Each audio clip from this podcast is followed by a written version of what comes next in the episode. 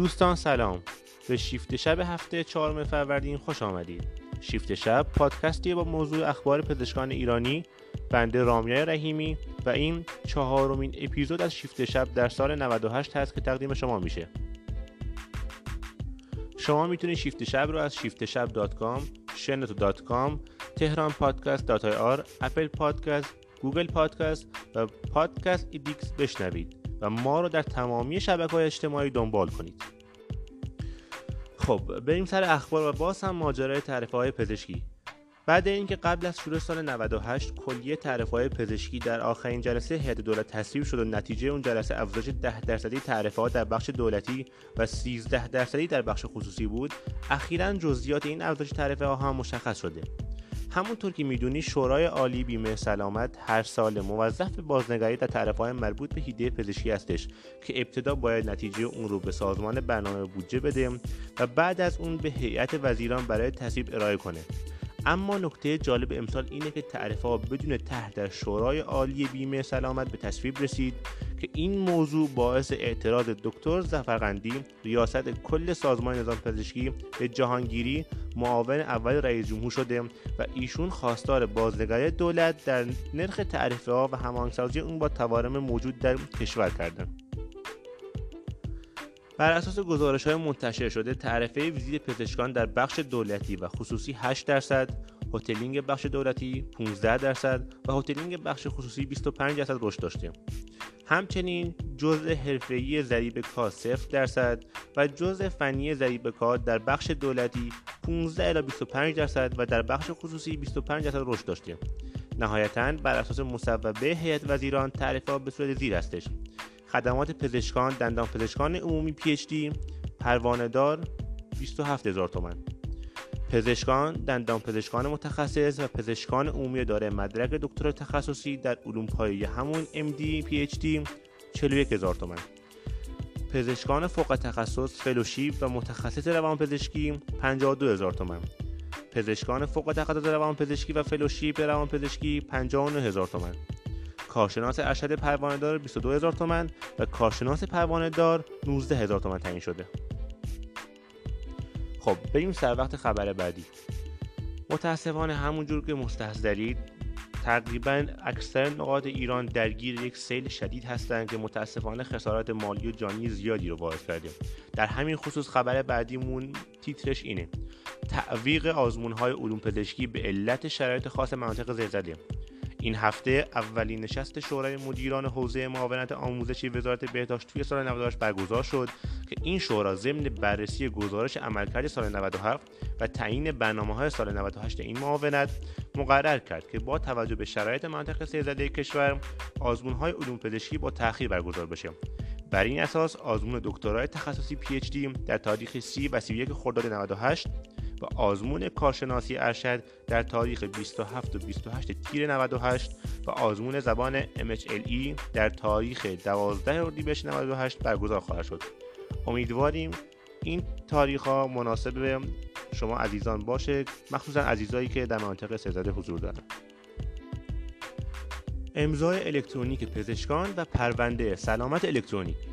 این هفته رئیس سازمان نظام پزشکی اعلام کرده که سازمان نظام پزشکی های لازم برای اجرای طرح امضای الکترونیک پزشکان رو که از های مهم و اساسی طرح پرونده سلامت الکترونیک است فراهم کرده و حتی با وجود اینکه وزارت بهداشت قصد اجرای اون رو به صورت موقت توی چند تا شهرستان داره اما سازمان نظام پزشکی آمادگی داره اون رو در تمامی شهر و استانهای کشور اجرا کنه. این هفته هم وزیر بهداشت در گزارشی که به کمیسیون بهداشت و درمان مجلس ارائه دادند گفتند که در بهار امسال پرونده الکترونیک سلامت را به عنوان یک تکلیف قانونی و مهمترین ریل برای ورود به نظام ارجاع و پزشکی خانواده را نهایی می‌کنیم. با این اصرارات و اقدامات می‌تونیم منتظر باشیم که طرح نسخه های الکترونیک و پرونده الکترونیک سلامت یک گام مهم به سمت جلو برداره که امیدواریم هرچه زودتر این اتفاق بیفته. خبر مرتبط دیگه ای هم که این هفته منتشر شد راه اندازی سامانه سیمای سرطان در کشور بود که بر اساس این سامانه تمام زنجیره ارائه خدمات سرطان از تشخیص زود هنگام تا تشخیص درمان و مراقبت های حمایتی و تشکینی به هم متصل میشن. توی این سامانه همه مراکز مربوط به سرطان با هم در ارتباطند و علاوه بر تشخیص به موقع قربالگری و تشخیص نهایی داروهای این بیماران بر اساس نیاز بیمار به میزان مورد نیاز به مراکز ارائه دهنده خدمات سرطان ارائه میشه که این هم باعث صرفه جویی در مصرف دارو و هم کاهش هزینه های بیمار و نظام سلامت میشه. خب می‌رسیم به خبر بعدی. ترغیب بخش خصوصی برای سرمایه‌گذاری در حوزه سلامت وزیر بهداشت این هفته هم دوباره تاکید کردند که طرح تحول سلامت رو با تقویت سه بسته کاهش پرداخت از جیب حمایت از بیماران خاص و صعب العلاج و ماندگاری تیم پزشکی در مناطق کمتر برخوردار ادامه میدن ایشون نوید دادن که در حال حاضر تعداد زیادی پانسیون پزشکی در حال ساخته شدنه تا بلکه بتونه برای ماندگاری پزشکان در این مناطق کمی انگیزه ایجاد کنه. همچنین طرح جدید رو مطرح کردن که به نظر میاد برای پزشکان مزایای خوبی رو در داشته باشه و اون توسعه خصوصی سازی بیمارستانی است. ولی ایشون گفتن که چون نمیشه با همون مدلی که بیمارستان قلب تهران یا نمازی شیراز رو برون سپاری می‌کنیم بیمارستان بیمارستان هایی رو در سروان یا دیگر نقاط محروم رو هم به بخش خصوصی واگذار کنیم. برای برای اون الگوی متفاوتی چیده بشه. برای نمونه برای ترقی به بخش خصوصی مثال هایی رو زدم. از جمله تأمین نیرو تا سه سال با استفاده از نیروهای ترهیم و یا تضمین ضریب اشغال تختها که به صورت تضمینی از قبل از بیمارستان مورد نظر خریداری باشه. با اجرای این طرح مزیتی که وجود داره اینه که پزشکان و دولت در یک تیم قرار می‌گیرن و دریافت مطالبات پزشکان قاعدتا باید با نظم و سامان بیشتری صورت بگیره.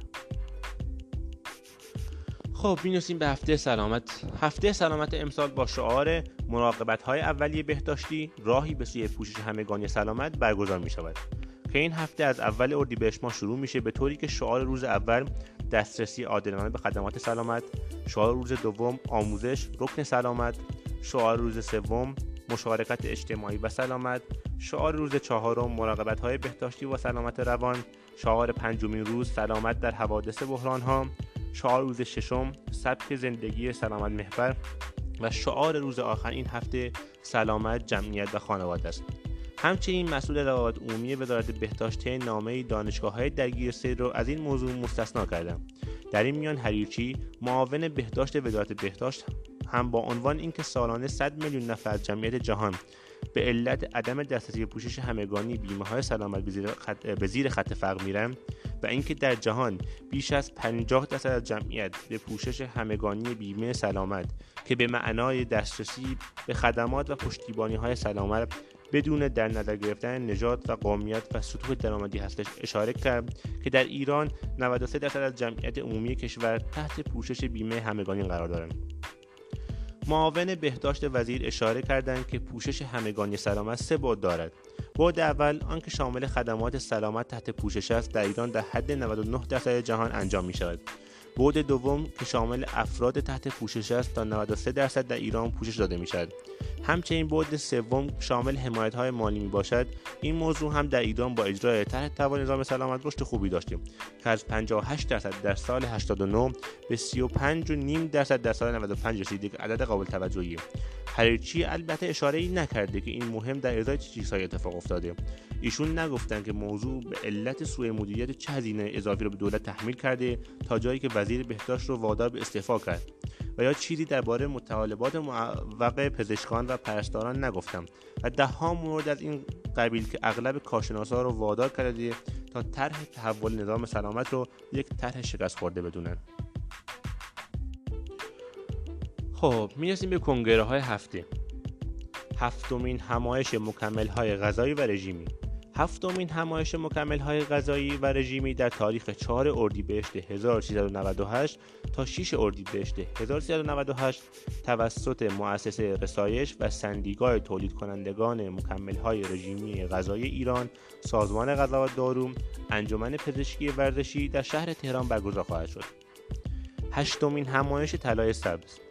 هشتمین همایش طلای سبز در تاریخ 19 تیر 1398 تا 21 تیر 1398 توسط مؤسسه رسایش و سازمان غذا و دارو دفتر طب ایرانی وزارت بهداشت درمان و آموزش پزشکی ستاد توسعه علوم و فناوری گیاهان دارویی و طب سنتی معاونت علمی فناوری ریاست جمهوری انجمن تولید کنندگان داروها و فرآوردهای گیاهان دارویی انجمن پروبیوتیک و غذاهای فراسودمند ایران دانشگاه های علوم پزشکی و دارویی و سازمان ها و شرکت های فعال در این زمینه در شهر تهران برگزار خواهد شد.